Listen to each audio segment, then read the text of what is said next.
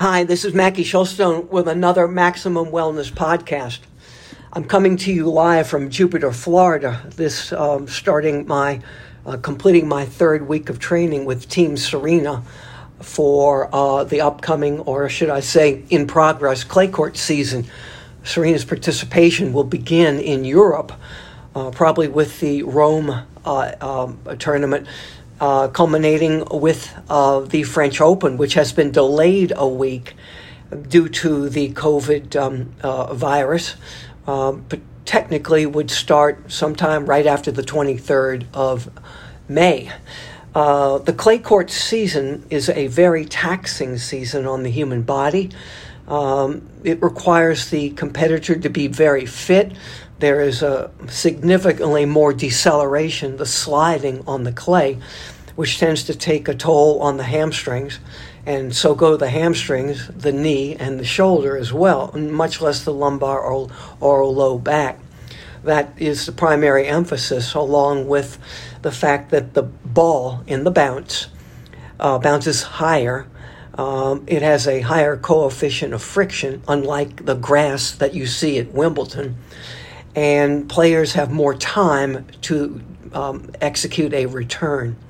So, a very challenging um, uh, season and one that you must be prepared for um, to have any success. My topic today is an interesting one for men. And you ladies, uh, I think you would find this interesting for your significant other, for those of you in that um, particular uh, situation. The topic is diet that is diet, the food you eat, may play a part in a lower testosterone in men.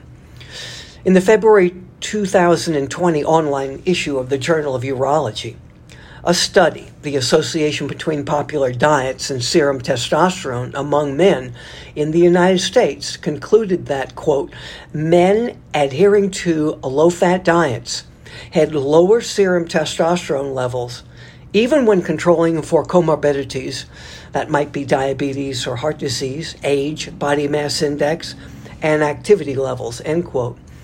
It was further noted that as differences in serum testosterone between the diets were modest, the avoidance of fat restrictive diets should be weighed against the potential benefits on an individual basis. This conclusion, a conclusion reached by the Illinois medical researchers, came as a result of the review of the National Health and Nutrition Examination Survey from the years 2000, 2003, 11, and 12, involving 3,128 men ages 18 to 80 who completed a two day dietary history and participated in testosterone testing.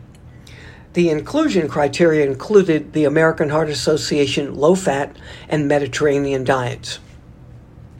The American Heart Association low fat diet limits the daily saturated fat intake to less than 7% of the total calories, trans fats to less than 1% of those calories, and the sodium intake to 1500 milligrams a day. It encourage, encourages balancing the food intake over three meals which are consumed at regular intervals.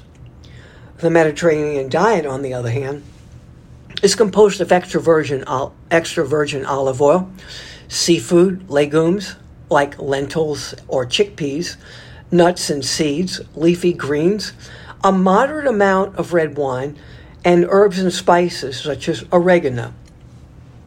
The multivariable analysis controlling for age, body mass index, and activity level, diabetes, comorbidities, and prostate cancer showed that men with a non restrictive diet had a higher serum testosterone than those adhering to a low fat diet.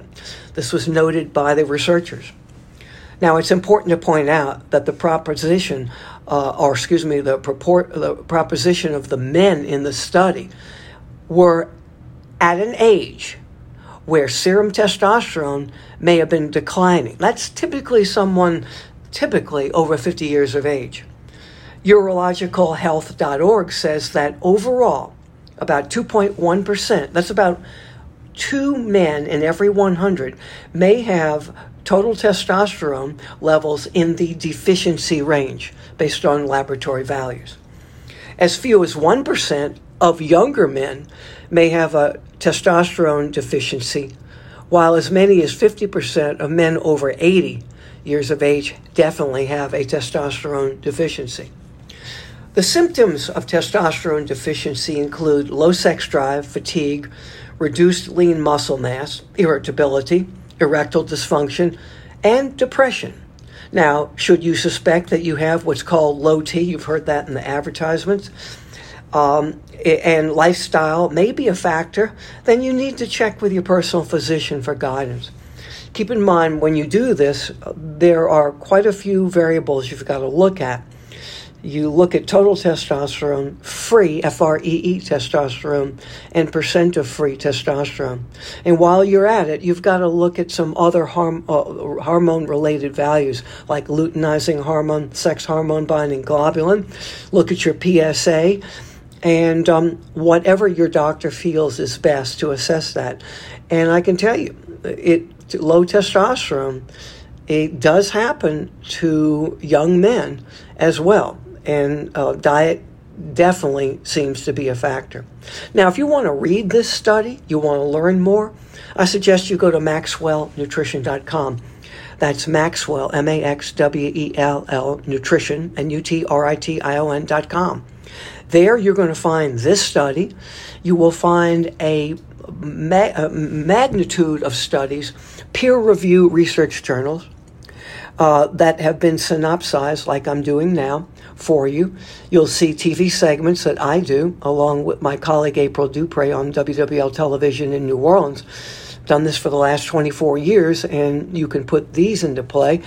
Um, my podcast is available, as you probably know, uh, where all podcasts are available under maxwellnutrition.com. But you can sign up on Maxwell Nutrition and get it sent to you along with my column, which is out every week. Right now, it's sent out to over 22,000 people who ask for it. So I urge you, maxwellnutrition.com. Until next time, I ask God to bless you, keep you safe, healthy, prosperous, and above all, focused with the COVID um, disease before us. Keep your guard up like you do in tennis. You know, your, your enemy, your opponent has a vote in the case of COVID, make sure that your enemy, the COVID, is not voting against you. Do what you have to do to take care. I'm Mackie Shilstone. I'll be back next week with another Maximum Wellness podcast. You be well.